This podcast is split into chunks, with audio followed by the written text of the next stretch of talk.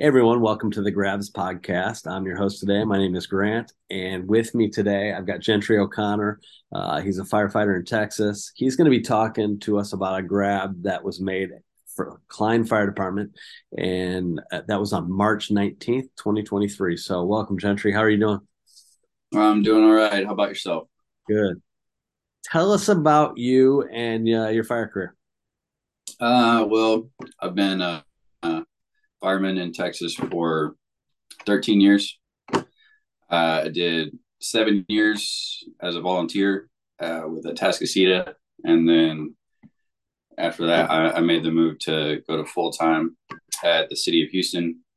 Uh, I've also been a part time fireman at Klein Fire Department for uh, just about two years now. Tell us about Klein Fire Department and the makeup. Uh, so Klein services about 49 square miles. It's on the northwestern side of the city of Houston, uh, just outside the city limits. They have about eight stations, uh, combination department right now. Uh, about got about 170 members. Uh, that's the last counted that I've heard, and uh, so eight stations, 170 members who serve about 175,000 in population, and the territory or goes everything from farm fields all the way to apartments, heavily dense uh, neighborhoods. We've got a high rise in territory. Um, we also have a private airport, which is right down the street from the station that this grab happened at. What's the makeup of the guys? So you work there part time. Is it a lot of guys from Houston uh, and surrounding areas that are working there part time, or what's the deal? So uh, I think the the command staff tries to be fair. Uh, there is a, a, fair amount of city guys that work there part time, but there is also a, a, few other professional fire departments that uh, that part time with Klein as well, and we we do still have a few uh, volunteers as well. Um, actually, the one of the guys on the on the truck with me for this fire was a volunteer. So, and he did a really good job. Tell us about. I'm I'm intrigued at that setup. How do you guys do training and take it almost like the Pro Bowl or something? You're taking people from a bunch of different teams. How do you get them to get on the same play? Uh, it's it's um, it's definitely an interesting concept. I, I know that the volunteers they do uh, training once a week, and then now uh, the command staff is coming down with you know monthly training for all members, not just uh, not just the volunteers. Because strictly before it was just all of the part time guys. They didn't really train too much unless like one of the volunteers wanted to train on something. We would go out there and train on whatever they wanted to, but they were strictly relying on their full time training. So tell us what you guys get for Klein Fire Department for a regular alarm on a house fire, and then also what how search plugs into that, what the search culture is. Okay, so we do it um, a little bit uh, weird. So whenever somebody calls 911 and says that uh, a house is on fire, we have pretty good uh, call takers and dispatchers. So immediately, whenever somebody calls and says there's a structure on fire, they drop. Uh, it's called a light structure incident. So it's one chief, one in the first in engine, and the first aid truck. And then as the call taker gets more notes, either they'll keep it as that or they'll upgrade the full box. And about 98% of the time, if they upgrade the full box, it's a working fire. So we kind of know what we're getting if they upgrade the full box. Who's responsible and, for search then for you guys? I'm sorry, one more time. Who's responsible for search? Okay, so uh, um, that would be uh, our truck company. So we have one dedicated truck company and they kind of it, situation dictates whether if they're going to the roof immediately or if they're coming in to search first. Um, depending on the conditions from the first in or engine, they have you know zero visibility and high heat, uh, and the engine calls for a hole. They're going to go, and the engine's going to search off the line, and then either the backup line from the second in engine will complete the rest of the search, or if like uh, conditions dictate, the truck can come in and do a proper search. Cool. Uh, let's go to March 19th, 2023, and talk about this fire. Okay. So um, it, it's hard to talk about it without starting from the beginning of the shift. So there we do, uh, it's broken up into 12 hour shifts, but a lot of guys will do 36 hours at a time. Um, this day I was uh, riding captain and uh, I had just gotten there for the night shift and we our preferred staffing is four, but we can go down to a minimum staffing of three on our engines and four on the truck, which not super happy with, especially in the situation. But um, our the the guy that was driving me that night, he had just gotten his. So they have driver packets there that people can fill out, and he's uh, he's fairly new to the fire service, uh, and he's got less than five years total between his full time job and and Klein, uh, and he had just been cleared to drive, and this was his first working fire to be first in on, on an engine and pump on. So the Peace River from where engine 31 station is, it's about 1.3 miles away. So we were dispatched at 1837 and the chief was he had come over to talk to us about staffing and stuff right before this dropped. So he was at the station and we kind of we were right behind him. And we got on scene in at 1841 so in four minutes. And then one minute later uh, the chief went out with light smoke uh, i came around the bravo side. I didn't really see anything the smoke was coming from the delta side. And it's at uh, the home was built in 81 as i was walking up to the house uh, there's no car in the driveway. The only thing that would have given any inkling that somebody was in there was probably time of day. But grass was overgrown. Uh, home was kind of in a more fallen state, kind of dilapidated, and it looked like nobody was there. It, um, it looked like an abandoned home. So I come and do my 360, confirm it.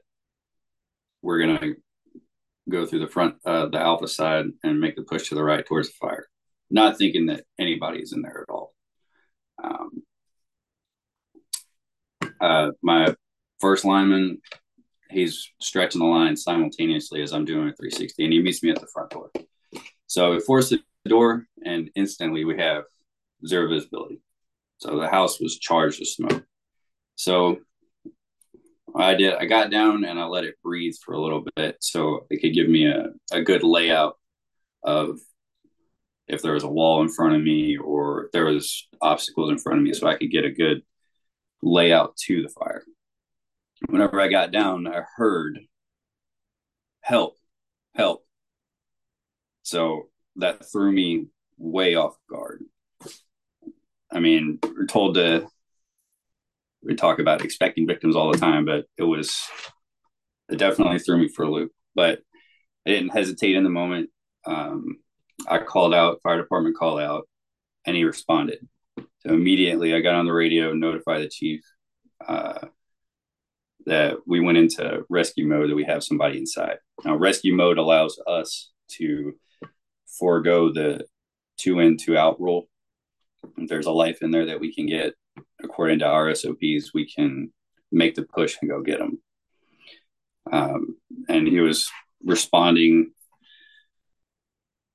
pretty pretty accurately. So as soon as we came in the front door,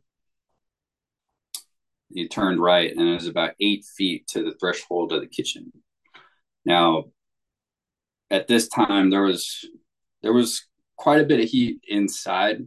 Uh, I was kind of half duck walking, half walking with a super serious purpose. And my first line was dragging the line with us the whole time. As soon as we got to the doorway to the threshold or the, the threshold to the kitchen, uh, dramatic change. There was there was two skylights uh, in the roof, and both of those at that moment had burned out, and everything went from zero visibility to fire everywhere. And we went. I told him to darken it down just a little bit as I'm scanning, trying to find him, and he darkened it down a little bit, and I was like, "Bam!" right there, three feet from me in the kitchen. Got to him, notified command. We were coming out the Delta side. So in the kitchen, from where he was, there was maybe four feet to what I thought was going to be a sliding glass window. Um, it turned out to be a bay window, and I notified him that I was coming out the Delta side. But as I scooped him up, uh, and I was looking. Smoke had been lifting from in the garage, so from the kitchen into the laundry room into the garage there's a straight clear path, and it was on tile. So I knew that I was going to be I was going to be uh, doing the rescue by myself because my pipeman was trying to give us some sort of protection from the fire. And notified command that I had changed and we're coming out the alpha side through the garage. And started moving, got to the garage, and the garage door was still closed, which my heart kind of sank a little bit. But I looked up and I saw that the power was still on so I pushed the garage door uh, opener button. I probably pushed it maybe five times, and it started opening. I picked him back up, and there was these distinct three bricks in his driveway that I remember. And I'm dragging him, and I hit those bricks, and me and him both tumble out into the driveway. And as I'm trying to collect myself and pick him up, I see the next in, which was the truck, uh, they're running up the driveway to come and help me. So we pick them up and set them down in the front yard. And then I had to go back immediately, had to go back in uh, to get back with my fireman who was in there by himself. It's just not, it wasn't ideal, but it was what we had to deal with. Um, EMS was there pretty quick. But so from we got on scene at 1841 and at 1842 we went into rescue mode. We found him uh, at 1844 and he was out in the front yard at 1845. And whenever I walked back into my fireman, uh, like the entire first floor, it was all involved. There was the skylights had burned out, and there was two other windows on the second floor that had burned out, and it was venting. It was a very dramatic change of events inside. Um, he ended up. He said that he had s- slipped and fallen and hurting his shoulder, so we had to come out. It was just me and him, and I couldn't stand there. But luckily, the truck was there, and then everybody else was getting on scene at that time. So the truck made a pretty good stop on the fire. And then, yep, it's about, it's about it. Um, talk to me about the victim size and uh, dragging that victim out.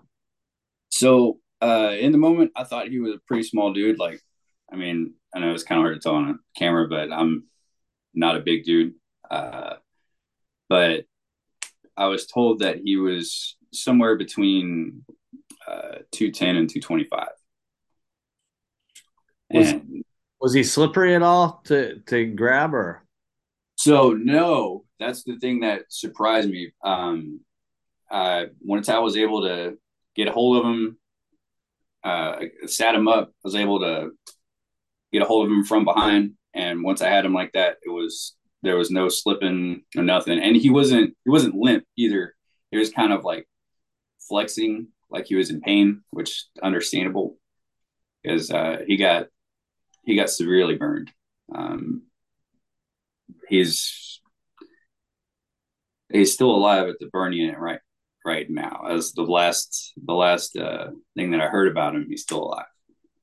So your uh, victim removal was like a combat challenge style drag underneath the underneath the arms, or how was that removal?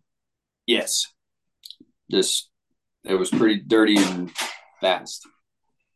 Uh, then talk to me about determining which way out. You kind of kind of hit it in there, but take us through your mindset on what you were thinking. So originally, I wanted to go out the Delta side uh, with him, but was that because there was proximity? Was that because was that because of proximity? Was it the closest way out, or what? Right. That? that was that was the closest closest exit out of the building. Um, and but I knew that it was going to be me, and it was going to be hard to get me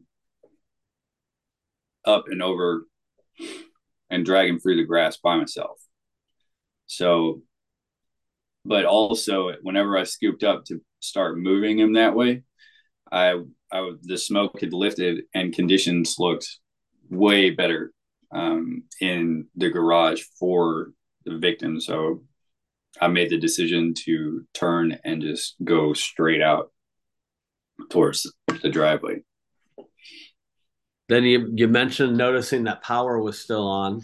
And you noticed that uh, the garage door was closed. That had to be a sinking feeling uh, once you get out there. You know, so often we use the garage as a main entry point for homes. I'm surprised that we don't find more people in the garages.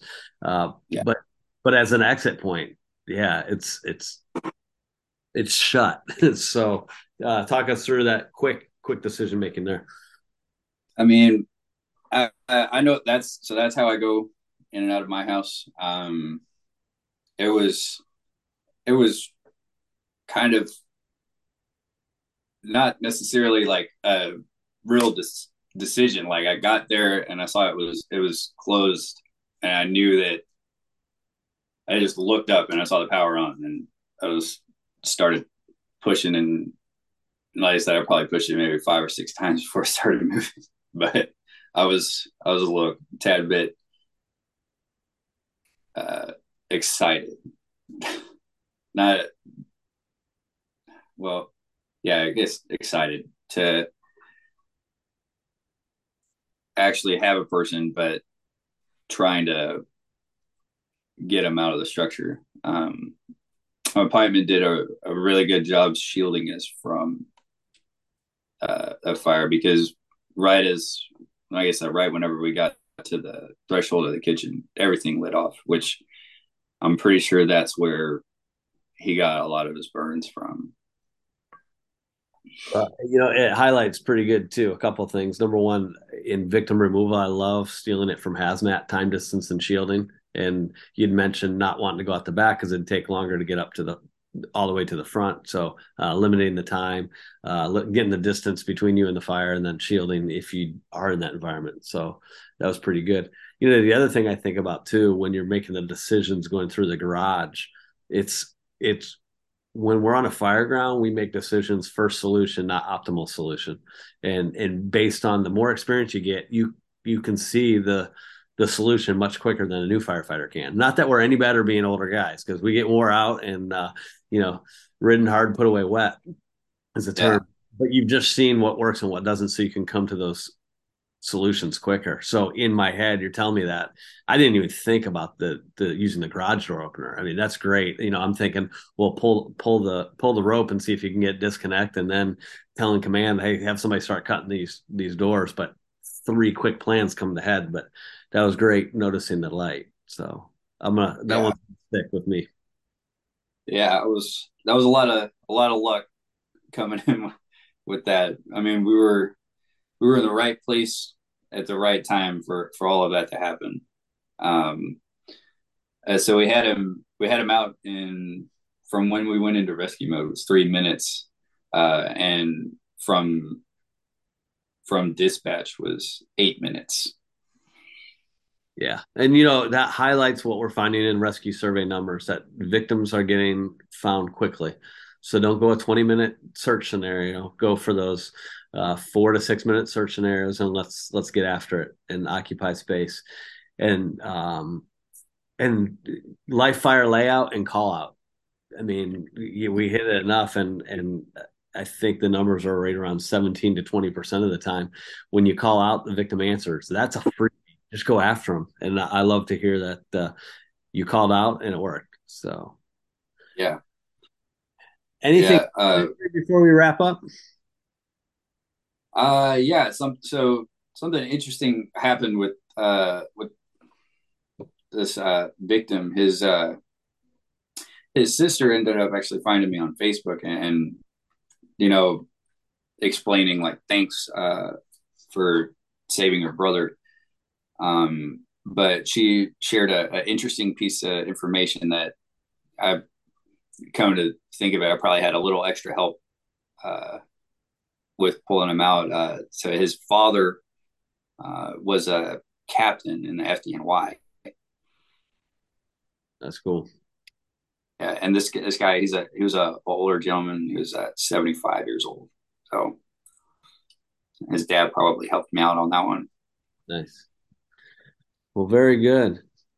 Well, uh, Gentry, I appreciate you sharing the story. Um, to anybody that's listening, if you get a grab, we want you to go to Firefighter Rescue Survey. Take that short survey. It's for us, by us. We want to make sure we're getting accurate information and we're training on.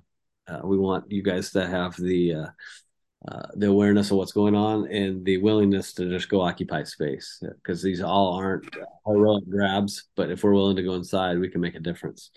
And if you're willing to share your story on the Grabs podcast, reach out to me, Grant Schwalbe, 239 898 0843. Nick Ladine and Justin McWilliams will also be willing to record these. So until next time, thanks for listening.